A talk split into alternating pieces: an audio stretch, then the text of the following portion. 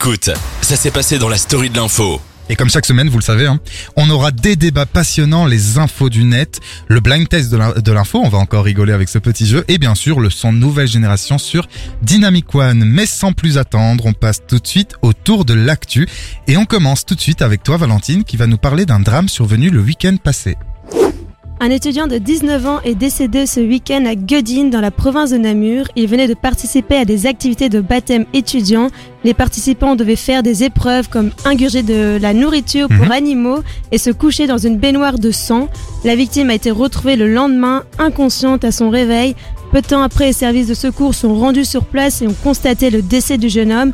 Une autopsie a été réalisée en fin de journée. Pour le moment, le procureur du roi ne souhaite pas se prononcer sur la cause du décès. Direction Bruxelles. La ville de Bruxelles instaure la réduction du temps de travail pour ses fonctionnaires de plus de 60 ans sans baisse de salaire. Donc bien sans baisse de salaire. Cette mesure, elle va être présentée lors du prochain conseil communal. Elle devrait voir le jour en janvier 2022 si elle est bien sûr acceptée. Mais elle ne s'adressera toutefois pas à tous. Quatre conditions sont en effet imposées pour pouvoir solliciter une réduction de son temps de travail. Alors il faut avoir plus de 60 ans, une ancienneté de 5 ans minimum, être à temps plein et surtout exercer un des 15 métiers considérés comme pénibles.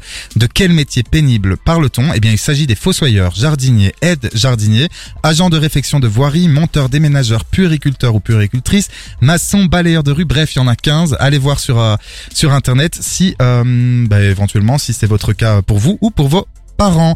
Anaïs, il y a du changement dans l'industrie du X.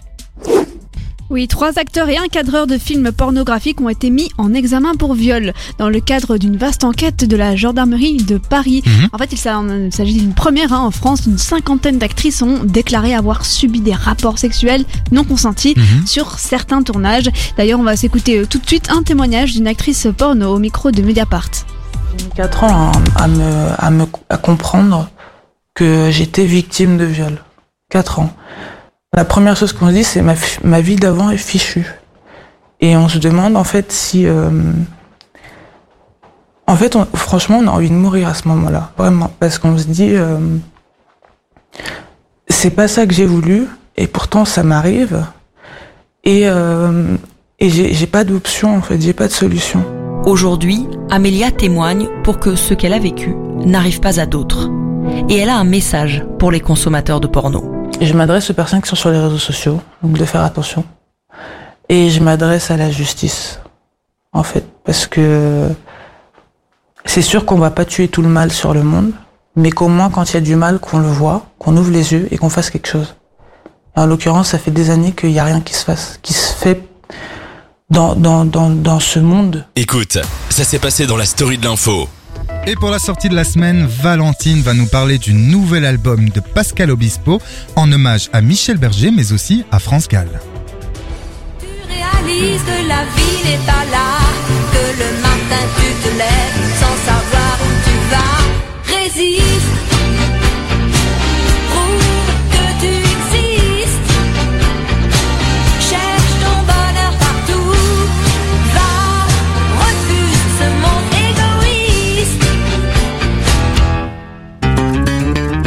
Pascal Obispo revient avec un nouvel album, France, sorti la semaine dernière, qui rend hommage à Michel Berger et à France Gall. Ce disque contient des chansons qui ont été composées spécialement pour France Gall. Mhm. Revenons quelques années en arrière. En 1997, Pascal Obispo a été appelé par Luigi Calabrese, un responsable de Sony Music, pour écrire des nouvelles chansons à France Gall. Mais France Gall avait déjà décidé d'arrêter la musique car en 1992, son mari, le chanteur Michel Berger, est décédé. Suite à sa disparition, elle n'accepte- elle n'acceptera plus jamais de chanter sans lui. Elle rencontra quand même Pascal Obispo et c'est lors d'une soirée chez elle qu'il lui présenta plusieurs de ses nouveaux titres au piano. Il lui chanta sa raison d'être et chanter. France Gall l'écouta et lui dit Oui, c'est Michel, mais ce n'est pas Michel. Finalement, ces chansons, Pascal Obispo les chantera plus tard dans d'autres albums. Alors, au niveau du style musical, Pascal Obispo s'est inspiré de deux albums, Beau séjour de Berger et Paris de France Gall. On retrouve dedans de la mélodie, euh, du saxophone, des lignes de basse et une manière de chanter qui invoque le duo, car Michel Berger et France Gall, c'est d'abord aussi un duo car ils ont chanté beaucoup de musique à deux. L'album a été enregistré avec une identité sonore typique des années 1979-1980. Il a été réalisé dans l'esprit du chanteur, comme, euh, enfin, du chanteur de Michel Berger. En fait, Pascal Obispo voulait vraiment se mettre dans la tête et Ouais. vraiment avoir le même, les mêmes rythmiques et, et tout ça. Euh, donc toutes les chansons ont un sens et ce qui caractérise de nombreux points communs entre Pascal Obispo, Michel Berger et France Gall. Comme par exemple la musique Sa raison d'être de Pascal Obispo, elle fait écho à l'engagement humanitaire et c'est devenu l'hymne du site d'action. Michel Berger avait aussi écrit la musique Je veux chanter pour ceux qui véhiculent un message humaniste. Je veux chanter pour ceux qui sont loin de chez eux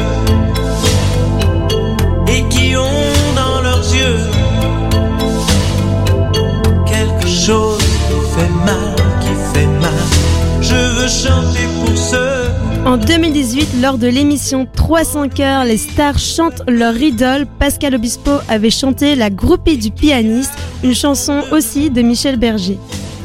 Elle fout toute sa vie en l'air, mais toute sa vie c'est pas grand chose.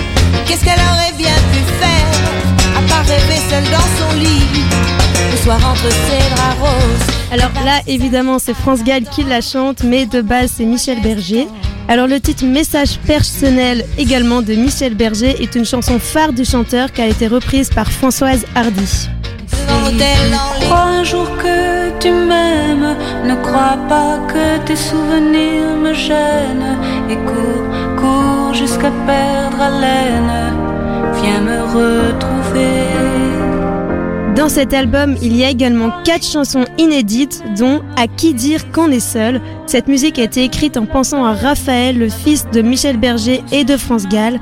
L'actrice Alexandra Lamy fait également une, apparition dans le clip. Alors personnellement, euh, quand Ouais. j'ai écouté la musique euh, dans l'émission 7 à vous, euh, j'ai trouvé que ça ressemblait énormément à Michel Berger, enfin la voix de Pascal Obispo.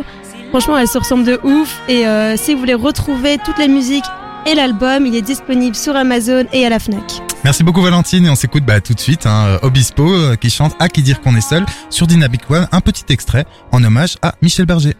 Quand on ne peut plus se taire,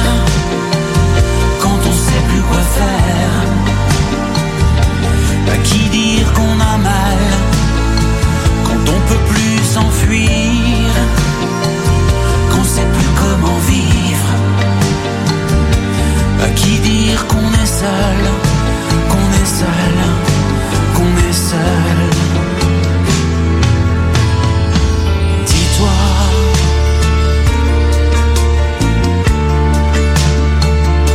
que rien ne s'arrête. Écoute, ça s'est passé dans la story de l'info. Et maintenant, je vais vous parler de la COP26 qui a débuté hier à Glasgow en Écosse et qui est euh, sans conteste l'un des événements phares de cette fin d'année 2021.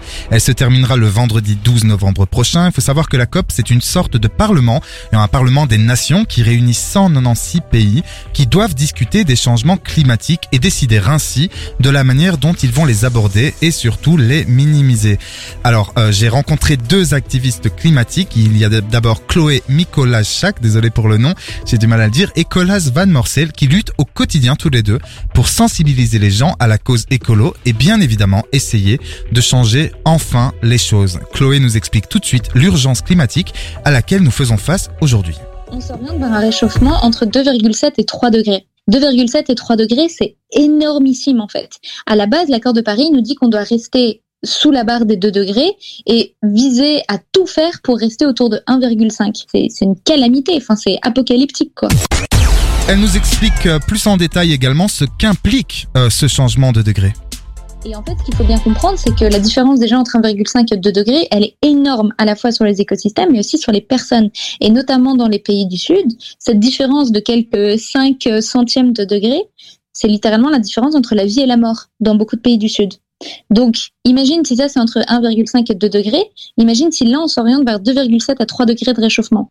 J'ai aussi demandé à Cola et à Chloé ce qu'ils attendent concrètement de la COP26 en tant qu'activistes. Donc, ce que j'attends en tant qu'activiste, c'est clairement de faire des rencontres, donc avec en particulier des jeunes activistes du monde entier de Friday for Future ou FFF, parce qu'en fait, on se rend compte que quand on soude les liens et qu'on rencontre les gens en face, ben, on peut soutenir. Et en fait, on, on, on renforce le, le réseau international d'activistes. Et ça, c'est super important. Alors moi, j'en attends pas grand-chose parce que ce qu'il faut bien savoir, c'est que la plupart euh, des pays vont à la COP 26 avec leurs engagements déjà pris. Donc c'est pas vraiment à la COP 26 que vont être discutées euh, des choses euh, très concrètes. C'est ils arrivent avec des engagements déjà pris qui sont plus ou moins bons, plus ou moins mauvais.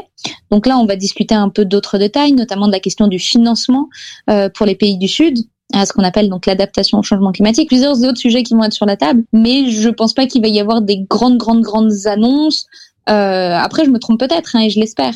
Alors nous aussi on l'espère. Alors faut savoir un truc, c'est que l'une des COP qui a le plus marqué les esprits est bien sûr celle de 2015, donc la COP 21 à Paris, lors de laquelle un traité international sur le réchauffement climatique a été adopté.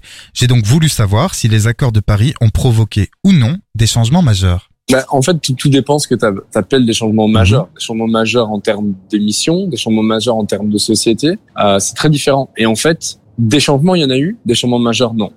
En fait, c'est là où est l'urgence, c'est qu'on se rend compte que cinq ans après les accords de Paris, non seulement l'accord de Paris était pas tellement ambitieux en tant que tel, c'est-à-dire qu'il nous amène vers une trajectoire qui n'est quand même pas toujours terrible, euh, si, si les États respectaient leurs engagements.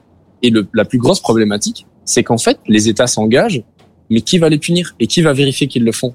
Ça, c'est quelque chose qui est encore vraiment problématique aujourd'hui. Donc je dirais des changements majeurs, non, on n'en a pas eu. C'est bien pour ça que les gens sont en colère.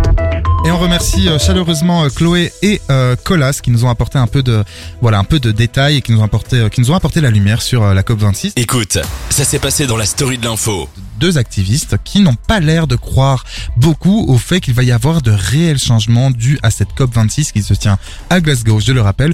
Euh, première question que j'ai envie de vous poser à vous auditeurs et à vous autour de la table. Est-ce que tu penses, Anaïs, qu'il va y avoir, euh, selon toi, es-tu- as- as-tu de l'espoir en fait? Va-t-il y avoir des changements? Alors, euh, s'il y avait plus d'espoir, ce serait bien triste. Maintenant, ça fait effectivement quelques années que chaque COP euh, est annoncé comme euh, la l'ultime, euh, dans le sens où euh, c'est maintenant ou jamais que Ouais. les décisions doivent être prises. Euh, et le truc, c'est que ben ça n'a jamais été très concret. Euh, cette année, on a bah, justement, t'as- on a entendu un des activistes qui est Colas, qui est sur place. Là, je, je viens de voir qu'effectivement, il y a eu euh, un meeting avec Alexander De Croo, le Premier ministre, euh, et en gros, il expliquait qu'il y avait beaucoup de, de discours de politique, mais rien, enfin beaucoup de paroles, mais pas grand chose de concret. Euh, sur place, en tout cas, ils rencontrent pas mal, euh, voilà, ils ont des, échanges- des échanges avec pas mal de pays, etc. Donc ils essayent de mettre euh, des pressions. Euh, maintenant, on a euh, 120, plus de 120 délégations de pays, mais euh, on n'a pas ni la Chine, ni la Russie, ni le Brésil, qui sont euh, des énormes pollueurs au monde. Et puis en plus, le G20 va se terminer. Le G20, euh, c'est 80% de la pollution euh, des Ouais. gaz à effet de serre euh, dans le monde. Euh, donc euh, voilà. Les... Et puis euh, l'Inde a seulement dit qu'il serait à la... qu'il serait à zéro émission carbone d'ici 2070. Euh, donc dans 50 ans, euh, comme si c'était pas assez euh, rapide, enfin comme si c'était pas assez pressant. Euh, du coup voilà, euh, effectivement, il y a que des, des, des discours et c'est très alarmiste et voilà, je pense que c'est les jeunes pas mal qui portent aussi ce discours. Ouais, c'est vrai ça. voilà. C'est les jeunes qui portent ce discours et d'ailleurs en fait on voit de plus en plus de manifestations. Faut- moi j'ai beaucoup parlé donc avec Colas et Chloé qui sont donc je le répète deux activistes qui vraiment euh, parlent de ça, s'y connaissent et, et s'impliquent complètement dans la cause climatique. Mais en fait j'ai beaucoup parlé avec eux des jeunes.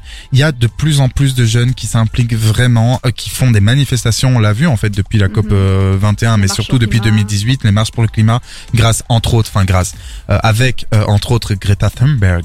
Yep. Euh, voilà, toi t'en penses quoi toi Valentine? Est-ce que t'as de l'espoir toi qui es jeune? Enfin on l'est tous, mais du coup euh, on grandit et on, on vieillit. Euh, notre génération grandit dans une, enfin sur une planète qui est un peu moribonde. Bah, bonne question. en fait, Ouais, je sais dur, pas. hein. Euh, J'espère euh, que tout ça va, euh, que que les COP servent au moins à quelque chose, et, euh, parce que c'est quand même euh, avec plein de dirigeants dans- de plein de pays, et euh, et c'est vrai qu'au final, on voit pas énormément de changements ou des des trucs minimes. Ouais. La semaine dernière, il y a eu Élise Lucet qui avait Mhm. fait un Mhm.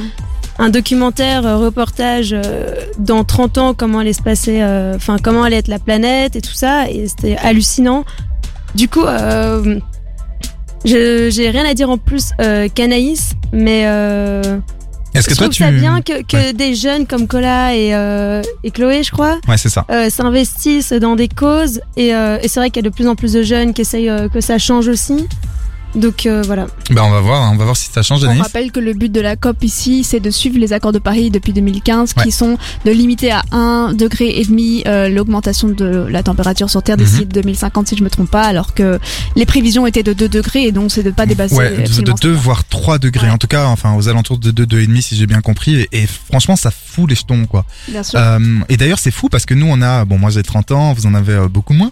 Mais euh, Oh. voilà, vous êtes plus jeune, mais en tout cas, on a dans la vingtaine ou la trentaine. et en fait, euh, on a quand même grandi donc effectivement sur cette planète qui, qui part un peu en cacahuète d'un point de vue climatique. Sauf que moi, depuis que je suis enfant, j'entends des politiques qui, qui alarmaient déjà sur le Bien climat. sûr. Si on regarde les vidéos des années 80 en France, je prends cet exemple-là, il y avait déjà un parti écolo euh, dont on se moquait à l'époque. Ouais. Aujourd'hui, euh, les partis écolos prennent un peu plus de place. On l'a vu aux européennes il y a pas longtemps en France et tout. Mais Même aux législatives. Ouais, et aux législatives, tout, clairement, ils remportent tout. Mais comment expliquer que lors de la présidentielle en France, la dernière, et sûrement celle qui va arriver, bon après je suis pas devin, mais le parti écolo, alors que ça touche énormément de gens, qu'il y a de plus en plus de marches, comment expliquer qu'en fait ça ne se transforme pas dans les votes, dans les urnes, Valentine Euh, en fait, je sais pas, euh, peut-être les gens se disent ouais, ok, être écolo c'est génial, mais vous avez pensé, enfin, vous avez parlé de quoi pour nos pensions euh, Il y a plein d'autres choses. euh, Je crois que euh, peut-être les écolos, en tout cas, peut-être le pensent, mais le disent pas, parce qu'ils sont tellement focus sur euh, bah, le futur avec euh, l'écologique. euh, ils le disent pas peut-être aux électeurs et peut-être du coup les les gens. Euh, bah, comme nous qui allons voter se disent ah bah ok génial mais ils parlent pas de ça Ouais, ils parlent de peut-être de pas ça. assez de... Et ça c'est vrai que c'est bien que tu Et du coup, soulignes ça. C'est ça qui fait que ça bloque euh, ces parties-là et qu'ils mettent pas assez en avant euh, toutes les autres choses importantes euh, bah, pour, euh, Ouais, par exemple là on parle beaucoup... euh, population. Désolé euh, de t'avoir coupé, mais c'est vrai qu'on parle beaucoup en ce moment euh, avec Zemmour et tout ça, mais depuis plusieurs années, et particulièrement en ce moment, de l'identité, l'identité française, ou bon, on pourrait dire l'identité belge, même si c'est encore différent en Belgique, mais ouais, les crises, la crise identitaire, la crise euh, du terrorisme, on n'entend pas assez euh, les écologistes parler de ça. T'en penses quoi, toi, Anaïs? Euh, oui, c'est vrai, il y a la crise sociale aussi, Mm. euh, effectivement les pensions, le chômage chez les jeunes, euh, les difficultés que le Covid a engendrées euh, qui sont euh, enfin voilà, inestimables. Euh, donc effectivement, je pense que il y a, il y a des, des choses à faire de ce côté-là. Après, c'est vrai que bah, on entend quand même pas mal parler de Sandrine Rousseau, Yannick Jadot, Oui, etc. oui, oui, Beaucoup plus qu'effectivement à une époque. Euh, comme tu dis, ça fait quelques dizaines d'années maintenant. On a découvert il y a pas si longtemps que Total était au courant euh, de, Ouais, euh, de- du changement climatique déjà euh, années 80, début 80. Euh, effectivement, il y avait des lanceurs d'alerte à l'époque qu'on ne croyait pas. Bah non. Et aujourd'hui, euh, ben voilà, et COP26 très bien, mais qu'est-ce que vont faire tous ces pays sans avoir la, ni la Chine, ni la Russie, ni le Brésil qui sont euh, des pollueurs? Bolsonaro, on sait très bien qu'il fait tout pour détruire l'Amazonie. Euh, quid quoi? C'est un peu désespérant quand même, hein, parce qu'en fait, il y a certains pays qui, qui essayent vraiment de... Bon, euh, peut-être pas énormément de pays, parce que je rappelle une chose aussi, j'allais vous dire qu'il y a plein de pays qui essayent de, de, d'y mettre du leur, en fait, pour que ça marche et tout, et qu'à côté de ça, en face, on a effectivement la Russie, la Chine et d'autres, et l'Inde qui font pas grand-chose, donc c'est un peu désespérant, mais en même temps, je voulais juste quand même qu'on rappelle que la Belgique est allée cette année, donc là, maintenant, tout de suite, elle est à la COP26, sans avoir pris de grands engagements climatiques euh, qu'elle peut présenter à la COP26. Donc c'est c'est vraiment tragique. boire le café quoi. Ouais, c'est pour Avec boire du copains. café, euh, du café bio peut-être du coup équitable. Mais voilà, et il y a un truc que je voudrais rappeler aussi, c'est qu'en fait il y a quelques jours, je sais pas si vous avez vu passer ça et ça en lien avec la COP 26, il y a eu l'écocide.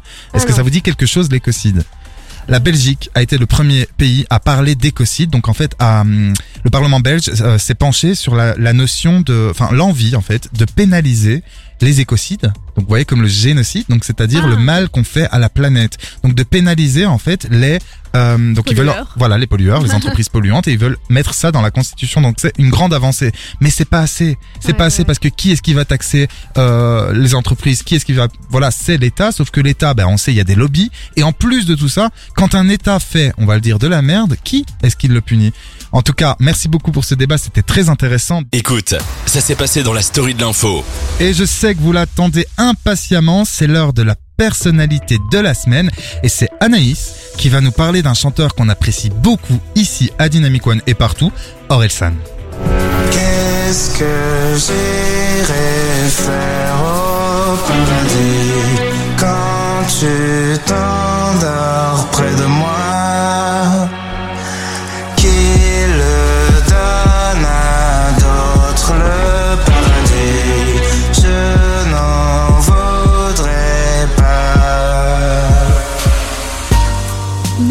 Jamais mais ça à personne. Le documentaire disponible sur Amazon Prime Video retrace la carrière euh, du rappeur Orelsan depuis ses débuts et c'est raconté par son frère à l'époque où Orelsan n'était qu'Aurélien. Euh, 16 ans après avoir acheté sa première caméra, c'est Clément, Clément Cotentin qui signe une série documentaire Ouais. de 6 épisodes d'une mal. quarantaine de minutes. Ouais, il avait euh, 3000 heures de rush euh, sur 20 ans, presque 30, qui raconte euh, l'intérieur de l'histoire incroyable d'Orelsan façon un peu long making of de ses premiers bab bab- balbutiants à, Car- à Caen pardon. Ouais. je vais me reprendre. Parce qu'il vient de Caen. Euh, il a il est aujourd'hui à l'affiche des taux de, il affiche des taux de remplissage qui sont affolants en salle hein.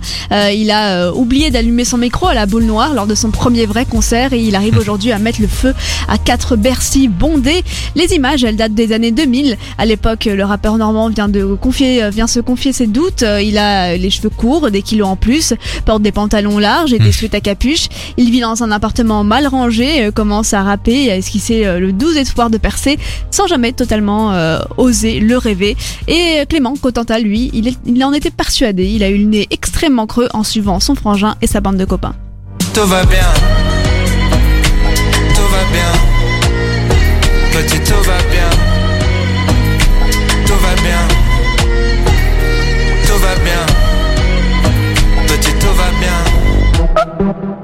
En racontant l'ennui des jeunes de province, en mettant des mots sur le mal-être d'une génération paumée, Orelsan a occupé une place qui manquait. La série raconte plus largement les coulisses de l'industrie du rap et les étapes obligatoires pour pouvoir s'y faire un blaze. L'artiste Alençonnet évoque d'ailleurs le- la relève qui a débarqué avec la dalle et la façon dont il s'est renouvelé via le clip basique qu'on entend ici ou en parlant d'amour comme dans Paradis comme on a entendu juste avant.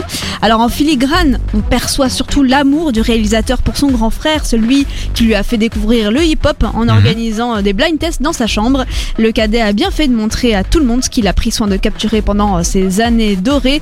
Et puis surprise, alors qu'on apprenait la semaine dernière euh, le nom de la tracklist du nouvel album d'Orelsan intitulé Civilisation, l'artiste en avait gardé sous le coude. Mercredi, sur ses réseaux sociaux, le chanteur a en effet dévoilé une édition limitée de sa nouvelle création, avec un concept étonnant puisqu'Orelsan propose en réalité non pas un, mais 15 CD différents. 15. 15 pour une pour chaque chanson. Donc euh, pour une, tracklist de 15 chansons. Chaque ga- galette, hein, donc galette, on appelle ça par les, les disques, sera illustrée par un visuel en série euh, plus ou moins limitée, euh, rappelant un peu l'univers du chanteur. Donc ça va parler de jeux vidéo, des CD gravés qui sont signés à la main en 500 exemplaires, euh, de football, etc. Ces albums vendus euh, une quinzaine d'euros étaient disponibles depuis vendredi. Avant de se retrouver en magasin euh, le 19 oct- novembre, donc bientôt, et à cette date, euh, ce sera un CD surprise en rayon. Après une journée, en fait, Civilisation, euh, Civilisation, donc le nom du nouvel album, s'est écoulé à plus de 35 000 exemplaires. Le site de vente a même été momentanément indisponible au vu du grand nombre de connexions, un record impressionnant qui laisse présager que ce projet sera un, un gros coup dès sa sortie. Bref, la vague Orelsan n'en a pas fini de faire couler de l'encre. Bah ouais, merci beaucoup Anaïs. Écoute, ça s'est passé dans la story de l'info. De retour dans la story de l'info et c'est le moment de faire un petit tour euh, sur la toile avec les infos du net. Et on commence tout de suite avec un changement qui va, euh, qui va affecter pardon, certains internautes. Depuis hier, tous les utilisateurs d'un smartphone tournant avec un système d'exploitation plus ancien que Android 4.1, iOS 10 ou kaiOS 2.5.1, ça en fait des chiffres, se retrouveront dans l'impossibilité d'utiliser WhatsApp. Et ouais, les utilisateurs de smartphones trop anciens seront dans l'incapacité de faire cette mise à jour et n'auront donc d'autre choix que de basculer vers une autre application de messagerie, donc pas cool pour eux, comme par exemple Signal ou Telegram, ou alors ils ont une autre euh, possibilité, c'est de changer de téléphone s'ils désirent continuer à utiliser WhatsApp. Alors au total 43 modèles, ce qui est fou, 43 modèles de smartphones sont concernés chez Samsung, Apple, Huawei, LG, Sony et quelques autres. On passe tout de suite à une affaire de piratage avec Valentine. En Belgique, des faux SMS It's Me ont piraté des comptes bancaires jusqu'à en vider. Depuis le début de la crise sanitaire, les escroqueries en ligne sont multipliées. Plusieurs personnes sont fait avoir en voulant accéder aux résultats de leur test PCR. Ouais. Ils ont cliqué sur le lien de leur SMS, se sont fait voler plus de 2200 euros par une faux page It's Me et euh, ça a été le cas de plusieurs personnes en Belgique. Et on conclut ces infos du net avec le changement de nom du plus gros réseau social au monde. Anaïs, on t'écoute. Je suis fier d'annoncer qu'à partir d'aujourd'hui, notre compagnie devient Meta, se réjouissait jeudi Mark Zuckerberg. Ce nom choisi par le fondateur de Facebook euh, renverrait à l'au-delà en grec ancien et surtout au métaverse qui est une technologie de réalité augmentée, un univers numérique parallèle que le groupe souhaite développer. Les différents réseaux sociaux garderont le même nom, hein, donc on aura toujours Instagram, Facebook, WhatsApp, Ouais. etc. Mais l'entreprise qui les possède, en fait le groupe, hein, va s'appeler Meta. Les accusations contre Facebook étaient multiples ces derniers temps et suffisantes pour le mettre euh, dans la tourmente. Il n'y a donc rien d'étonnant à penser que ce nouveau nom puisse, entre autres, être un moyen de faire diversion. Eh ben, je vous demande à vous, est-ce que vous pensez que ça change quelque chose à nos vies, le fait que ça s'appelle Meta? Non, c'est comme Non, Google s'appelle, euh, le groupe Google s'appelle Alphabet depuis un an ou deux. donc, Ah, je savais pas, tu me l'apprends. si. Bah, on apprend des Google, choses dans la story d'info. C'est qu'une application et le, le groupe Google s'appelle qui détient pas mal d'entreprises aujourd'hui, il s'appelle Alphabet. Ok. Alors dans la suite, euh, j'aime bien mon ok. Vous avez ce ok pour finir le truc, mais ça sonne Ok. genre ok je m'en fous alors que pas du tout, c'est très intéressant. Écoute, ça s'est passé dans la story de l'info. Et c'est le moment de passer au blind test de l'actu. Alors le principe il est simple, on est hyper chaud parce qu'on va jouer avec l'actualité. Oui. le principe il est simple, je vous passe des extraits musicaux qui vont vous donner des indices par rapport à une info dans l'actualité. J'ai jamais aussi Incroyable. bien pitché ce jeu. on commence tout de suite avec le premier extrait pour la première info. Il faut savoir qu'en fait il y aura deux infos aujourd'hui et que chaque info aura trois indices musicaux.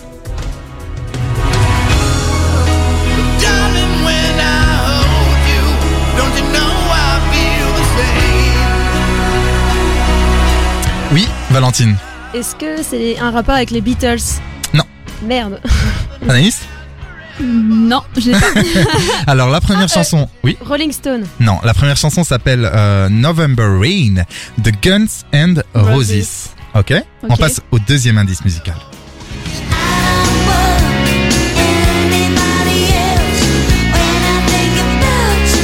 Écoutez bien les paroles.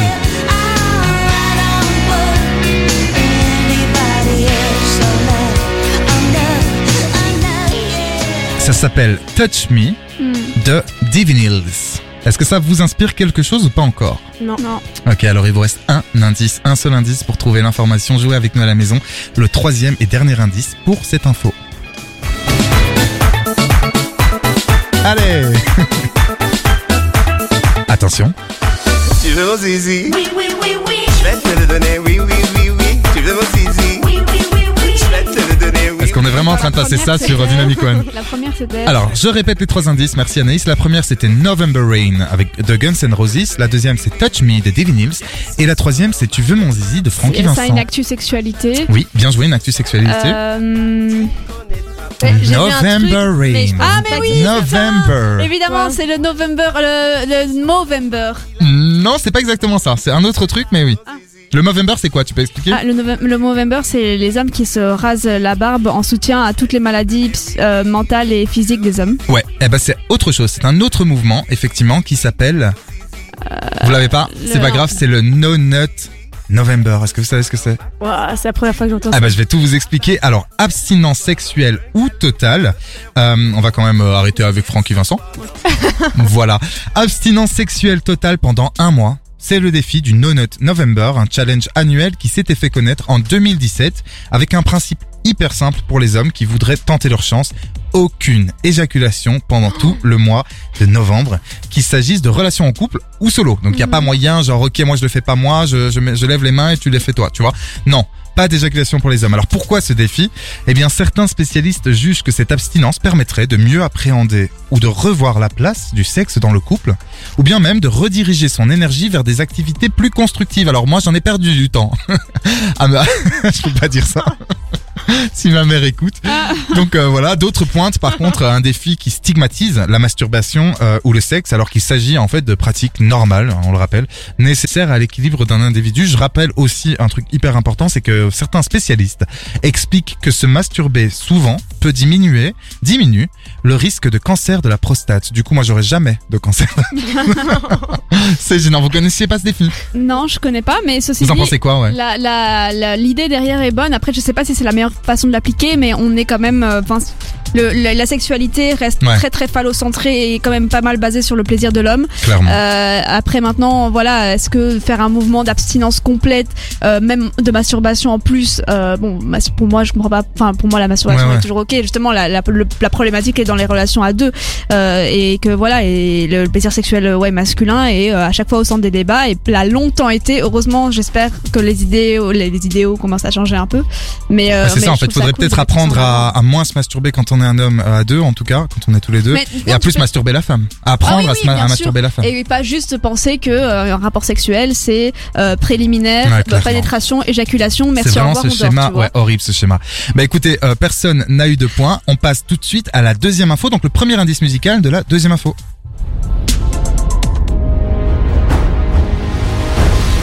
We are the dwarves of Erebor. We have come to reclaim our homeland. Alors bonne chance parce que c'est un extrait sonore, donc euh, en fait c'est la BO d'un film. Un, un film. Enfin pas la, la BO, c'est la bande annonce, pardon. Donc c'est le son extrait de la bande annonce d'un d'un c'est pas film. Game of Thrones. Non, c'est pas Game of Thrones, mais c'est un peu dans ce délire-là. ouais. Personne n'a d'idée On passe à la suite. Non, c'est pas Viking. Amen. Amen. Sheeran, Amen. Non, non, c'est euh. Take Me to Church de C'est Take Me to Church de Osier. Osier. ouais. Est-ce que ça vous dit quelque chose, le premier indice avec euh, Mais- cet indice-là? Il y a un truc avec l'église. Il y a peut-être un truc mains. avec l'église. Je passe tout de suite le dernier indice de ce blind test musical pour retrouver la deuxième info. Rowdy, you're gonna get a little unruly. Get it fired up in a hurry. I wanna get dirty. It's about time. I came to stop the La chanson s'appelle Dirty. Dirty sale. Est-ce que ça vous inspire a quelque chose des les prêtres qui ont fait des conneries, ça. Eh non, pas de prêtre. Ah. Pour une fois, on va pas parler de ça. Non, non, Enfin, un rapport avec un mariage non. Mais Valentine, t'étais un peu sur une piste. Écoutez bien cette voix. C'est. Bah, C'est effectivement Ed Sheeran. Je Ed voulais pas le dire trop a tôt. demandé sa femme, euh, enfin sa fiancée en mariage. Alors non, ce n'est pas ça. Mais c'est Ed Sheeran. Est-ce que vous avez l'info Ah oui, il sort un album. Oui, ben voilà, t'as l'info. tu dis ça tellement naturellement, mais c'est ça, tu as l'info. Alors effectivement, le premier indice, il faut savoir que c'était de Hobbit, parce que il a fait lui-même en fait la la bande, oh, la BO pardon, de la désolation de Smog. Le deuxième indice, et tu l'as très bien reconnu tout de suite, euh, Valentine et, et toi aussi Anaïs, je sais plus. Vous avez reconnu la voix de Ed Sheeran. C'était euh, effectivement donc euh, Take Me to Church, mais une reprise par Ed Sheeran. Et le troisième, c'est Dirty de Christina Aguilera par Ed Sheeran. Écoute, ça s'est passé dans la story de l'info. Alors, dans une ville canadienne, à Downsound City, les habitants ont élu, attention, un chien Un chien, d'accord. lors des conseils municipaux. Alors, si cette info peut vous faire sourire, Bah c'est une info qui ne manque pas de mordant. joli jeu de oublie, oublie, oublie. Euh, L'initiative, en fait, était de permettre de récolter des fonds reversés à un refuge pour animaux. Mhm. Donc, le maire est donc un border collie croisé de deux ans nommé Gus. Et il est entouré de quatre autres huskies qui, eux aussi, ont été élus lors des conseils municipaux. D'accord, mais genre le truc euh, normal quoi. Ouais. Alors un randonneur perdu dans les montagnes euh, du Colorado a rejeté les appels des sauveteurs car le numéro qui l'appelait lui était inconnu. Alors le 18 octobre dernier, la disparition d'un randonneur avait été signalée sur le massif du mont Elbert dans l'état américain du Colorado. Les secours l'ont cherché toute la nuit pour finalement constater que bah, à 9h30, le randonneur était rentré à l'hôtel. Oh là là, d'accord, ok. Ouais, il ignorait tout de sa disparition, il savait même pas qu'elle avait été signalée et que les secours avaient lancé les opérations. Encore un mec très malin. Alors en Égypte, des chirurgiens ont retiré un téléphone portable de l'estomac d'un homme. Encore un mec très malin. Ouais, c'est la deuxième fois que ça arrive en ce moment. C'est incroyable. Alors, euh, il s'est- il s'était rendu à l'hôpital car il se plaignait de douleurs abdomi- abdominales. Les, les examens ont permis très vite de voir qu'un objet était dans son ventre. Bah, évidemment, je pense que ça se repère assez vite. Euh, le téléphone lui provoquait en fait des inflammations dans son estomac et dans son intestin. Euh, le téléphone, quant à lui, est resté six mois dans l'estomac du patient. Ouais, six c'est mois énorme. Et l'opération, du coup, a duré deux heures. Alors, est-ce que vous aimez Harry Potter? Oui. Eh ben moi, de moins en moins, j'ai Mais grandi non. et genre oui, ben voilà. Toi t'aimes bien Naïs? Un classique, c'est c'est un ma Madeleine de Proust quoi. Ah ouais, bah écoute. Ah bah, je suis d'accord avec toi, c'est pareil pour moi. Donc du coup, cette info te plaira sûrement, Ah Anaïs. super. Alors, est-ce que du coup, j'imagine, tu connais le chemin de traverse? Ah oui, je vois l'info. Ouais, ouais. Alors, euh, c'est le chemin, pour ceux qui connaissent pas, qu'Harry Potter emprunte lorsqu'il va faire les magasins. Donc, cette semaine à Paris, dans le 19e arrondissement, un panneau a indiqué le nom chemin de traverse. Ok. C'était en fait une blague d'un collectif de street art qui avait installé un panneau en carton ressemblant à un vrai panneau de signalisation. Donc suite à cela, la ville de Paris a décidé de remplacer l'ancien panneau et de mettre un, enfin de remettre un nouveau avec la direction chemin de traverse. Mais non, mais c'est magique. Ouais. Ouais, ça c'est cool pour les fans de Harry Potter. Je pense que c'est genre de truc, euh, on est hyper content quoi. Écoute, ça s'est passé dans la story de l'info. Et c'est l'heure de la carte blanche. Alors moi, cette semaine, je vais vous parler d'un sujet pour le moins délicat et qui reste malheureusement encore aujourd'hui bien trop tabou, le viol conjugal. Mais avant de rentrer dans le vif du sujet, il me semble important de faire un petit rappel sur ce qu'est d'abord le consentement. Veux ou tu veux pas Tu veux c'est bien, si tu veux pas, tant pis. Si tu veux pas, j'en ferai pas une maladie. Oui mais voilà, réponds-moi non ou bien oui. C'est comme ci ou comme ça. Ou tu veux ou tu veux pas. Alors le consentement est un acte libre de la pensée par lequel on s'engage entièrement à accomplir quelque chose. Le mot à retenir dans cette définition, définition pardon, est le mot entièrement. Car le consentement, c'est certes dire oui à des avances sexuelles, mais c'est aussi et surtout même le penser, ressentir réellement le oui, avoir réellement envie. Le consentement, ce n'est donc pas dire oui quand on craint les représailles ou uniquement pour faire plaisir à son partenaire, non. Il n'y a pas non plus de consentement quand un homme ou une femme nous touche lorsqu'on est endormi. Bref, la notion de consentement, elle est pour le moins complexe car elle inclut toujours les désirs de deux personnes. Et le désir, on le sait, il peut varier d'un moment à l'autre. On peut avoir très envie de sexe à 10 heures et puis plus du tout à 10 heures et 5 minutes ou inversement. Et c'est là que ça se complique. Alors selon une enquête Ipsos de 2016, 21% des Français sondés croient que les femmes peuvent prendre du plaisir à être forcées. Vous avez bien entendu, 21% des Français croient que les femmes peuvent prendre du plaisir à être forcées. Ah bon? Et pire encore, 19% des personnes interrogées jugent que beaucoup de femmes disent non, mais qu'en fait, leur non veut dire oui.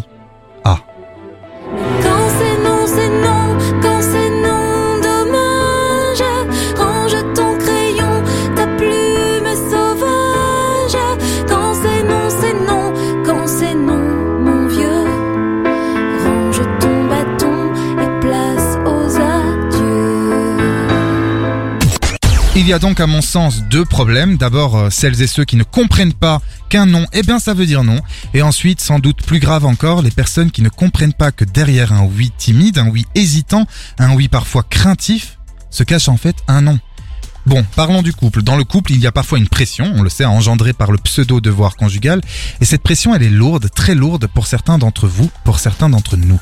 On se sent parfois obligé de dire oui à la personne qu'on aime. Certes, on l'aime, mais l'amour ne suffit pas à désirer l'autre. H24, 7 jours sur 7. Il y a des moments où on n'a pas envie, et on le fait quand même. Par peur des disputes, par peur qu'il ou elle nous quitte, et dans certains couples, pour éviter les coups et blessures. Parfois on dit oui, et on ne le veut pas, et parfois on dit non, et l'autre nous touche quand même, nous force, nous contraint à offrir notre corps. Eh bien, cela s'appelle tout bonnement un viol. Et il concerne beaucoup, beaucoup plus de personnes qu'on ne le pense. Ces derniers jours, j'ai lu beaucoup de témoignages de femmes, mais aussi d'hommes, euh, qui ont vécu un viol au sein de leur couple. Ils m'ont expliqué qu'ils se sentaient parfois obligés de faire l'amour pour éviter les prises de tête, et certains m'ont même confié avoir pleuré à plusieurs reprises avant, pendant et parfois même après euh, la relation sexuelle. Alors pour conclure, je tiens d'avance à m'opposer à toutes les personnes qui ici penseraient que ces quelques cas sont des cas isolés, car selon l'organisme mondial de la santé, un viol sur deux, un sur deux, aurait lieu au sein du couple. Je répète, 50% des viols seraient donc perpétrés par notre partenaire ou ex-partenaire. Alors voilà, il est temps de délier nos langues, car plus on en parlera, et bien moins ce sera tabou, et moins nous nous sentirons honteux, peut-être même davantage compris. Bref, un non c'est un non, mais un oui ce n'est un oui que lorsqu'il est sincère, lorsqu'il est réellement consenti, ressenti. Écoute, ça s'est passé dans la story de l'info. Et on est de retour pour parler euh, d'un sujet euh, délicat et c'est le moins qu'on puisse dire. On va parler du viol conjugal. Juste avant la pause musicale, je vous ai fait une petite chronique pour vous dire qu'un oui, enfin un non est un non. Toujours, mais qu'un oui, ça peut cacher un non. Alors on va en parler ici autour de la table avec Anaïs et, et Valentine. Euh, moi, ma première question, c'est juste de, de vous demander, hein, Valentine, si euh, tu connais des personnes dans ton entourage, des personnes jeunes, qui ont déjà été forcées, euh, ou qui, oui, voilà, qui ont déjà été forcées par des hommes. Euh, ouais. Ouais, ouais, ouais. Ouais. Euh, bah, je citerai pas de nom Non, du bien coup sûr, parce bien que sûr. bon euh, voilà mais oui c'était des personnes euh, très très proches bah, de moi Mhm. et, et en fait c'était comme tu racontais genre un, un oui qui après est devenu un non. Et en fait euh, maintenant le problème c'est que tout le monde euh, on n'en parle pas assez de ce genre de viol. Ouais. et que du coup il a pas été vraiment reconnu. Et quand la personne en a parlé à son entourage ben elle s'est fait euh, Enfin, on l'a pas compris. euh, limite, c'est de sa faute à elle. Et... Ouais, c'est ça en fait. Moi, j'ai un peu l'impression que euh, j'ai un peu l'impression que le viol, euh, on l'imagine toujours dans notre imaginaire. En tout cas, c'est quelque chose de très et ça, ça le reste, hein, le viol que tu viens de décrire, mais quelque chose euh, fait par un inconnu euh, dans une gare ou, euh, ou dans un champ Ouais, et, ou une alors voiture. Mais c'est pas ça, Anaïs. Oui, oui, il y a, je sais plus le pourcentage, mais Ouais. presque 90% euh, des viols euh, se font par un membre, euh, déjà par exemple pour l'inceste ou pour euh, Ouais. des viols pédophiles euh, par un des membres de la famille. Ouais. Euh, pareil pour les femmes, en fait, la majorité des viols se font par euh, quelqu'un de l'entourage de la. Qu'on connaît, quoi. Voilà, C'est ça, ça peut qui est être un dingue. pote, ça peut être quelqu'un de la famille, Ouais, c'est ça. peut être un ami d'amis. Enfin Mm. bref, euh, c'est pas le vieux type tout bizarre dans la rue, quoi. Et non, ça, non, non. Et ça, c'est vraiment la mythe. minorité et la minorité. Oui, c'est la minorité et c'est un mythe en fait qui persiste. Et puis comme tu le disais, le, le viol conjugal, donc même avec son partenaire, donc la personne ouais, la plus proche de nous physiquement. Oui, c'est ça, parce qu'en fait, le, le, le but aujourd'hui de ce débat, c'est effectivement de parler du viol conjugal dont on parle pas assez, parce qu'effectivement, on sait que des gens se, font violer euh, par des gens dans la rue ou ailleurs, ou même euh, par des gens qu'on connaît en soirée. Mais là, en fait, on s'intéresse du coup, euh, je m'intéresse au viol conjugal, c'est-à-dire fait par votre petit ami ou petite amie, parce qu'il faut savoir, moi j'ai reçu des, témoignages, il faut savoir qu'il y a aussi des hommes qui sont forcés par leur femme, euh, et s'ils sont pas forcés, parfois c'est eux qui s'au- qui s'auto-forcent entre guillemets, qui se forcent parce qu'ils ont peur des représailles, ils ont peur qu'il y ait des disputes, ils ont peur des coups, ils ont peur voilà.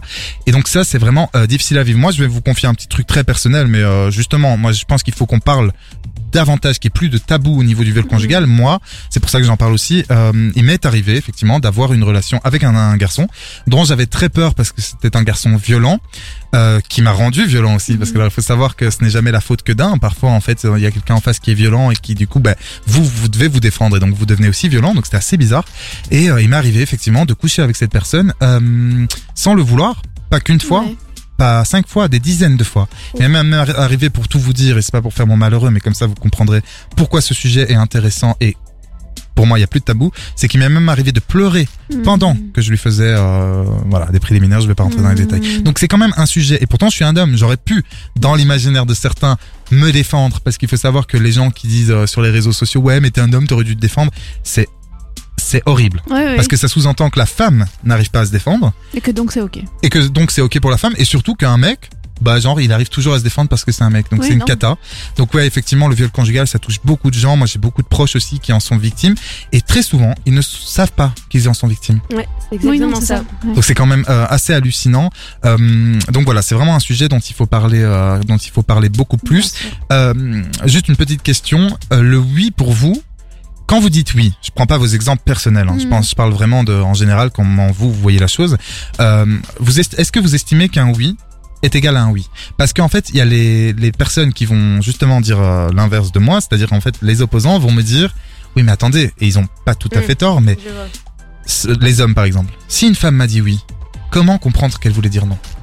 Et c'est là où est tout le problème. Mm. Bah, je pense que ça peut s'entendre au niveau genre de la voix, de bah, voir si la personne. Oui, c'est ça l'attitude, si elle est Ouverte. consciente. Ouais, si elle a, elle a envie ou quoi. Si c'est un petit euh, oui, pourquoi pas.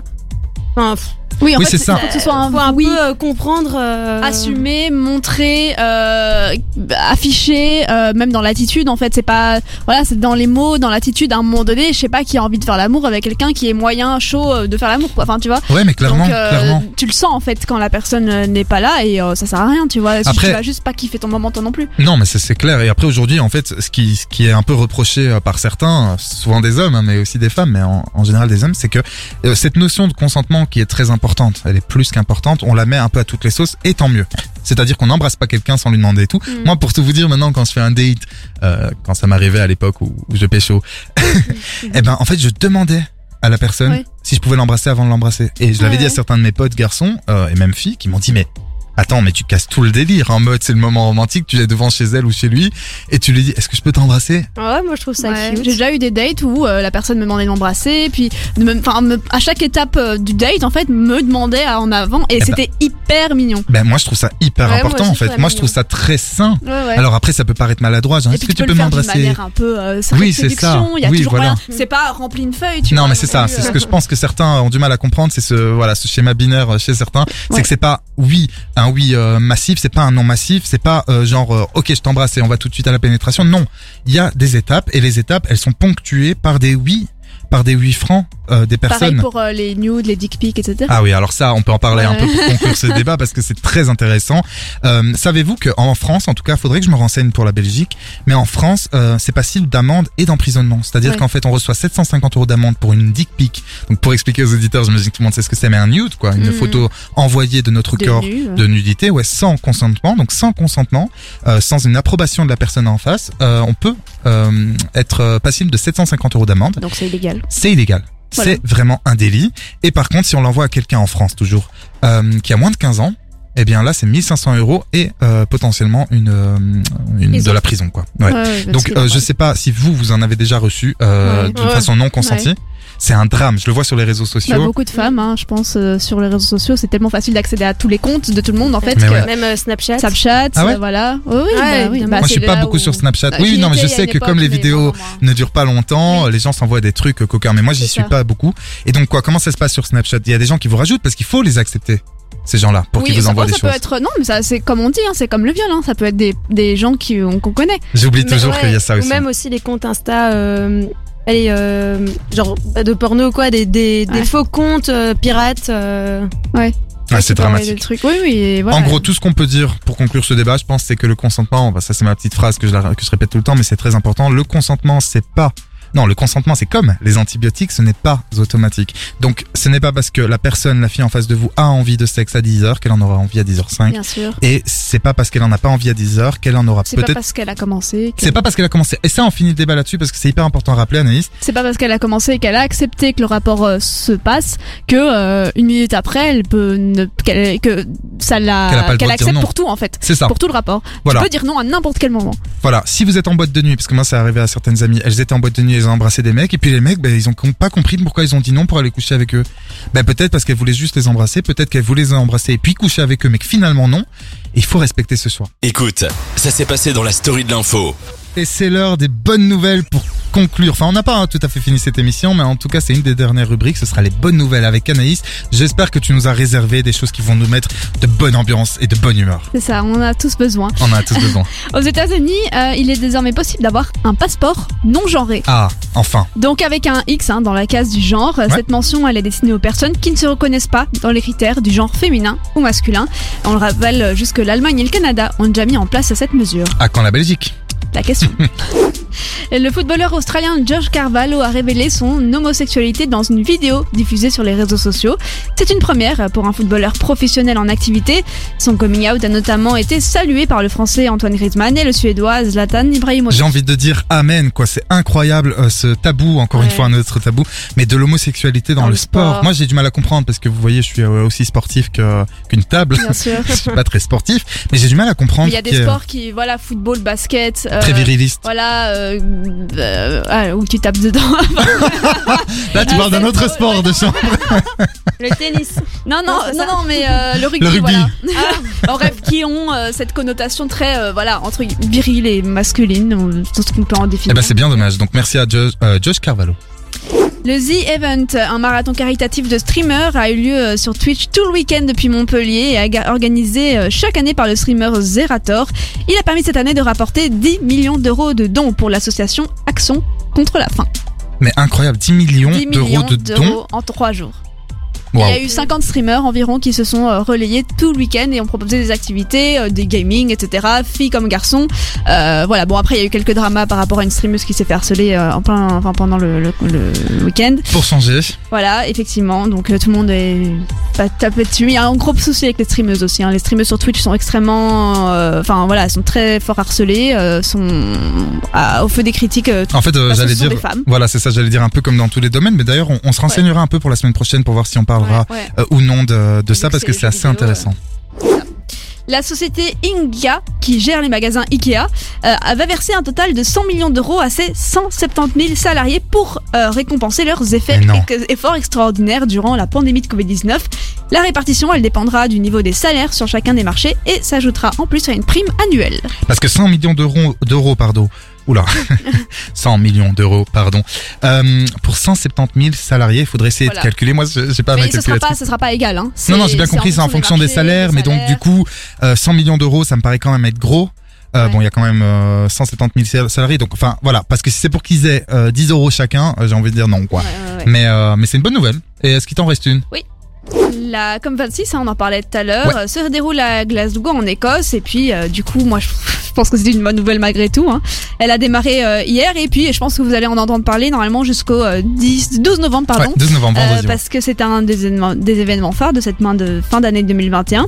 Ils sont alors 196. Moi j'ai vu 196 États représentés. Maintenant je Oui, vois c'est que 196, ok, ouais, ouais. on est par- on est d'accord. Euh, ils doivent discuter hein, des changements climatiques et décider de la manière dont ils vont les aborder et surtout essayer de les minimiser. On rappelle que euh, c'est en vue de l'accord de Paris sur le climat euh, de minimiser les effets, enfin les gaz euh, à effet de serre qui Ouais. doivent euh, aller jusqu'à deux euh, pas- Maximum euh, 1,5, 1,5, et sauf que là avec les ambitions qui sont prises, on irait beaucoup plus haut. Malheureusement, ouais. Mais écoutez, euh, j'espère vraiment que la COP26 va changer quelque chose. On en a parlé tout à l'heure. Donc, si vous nous rejoignez, n'hésitez pas, en fait, à écouter le replay qui sera disponible si euh, je m'y mets bien demain. Et sinon, euh, très vite.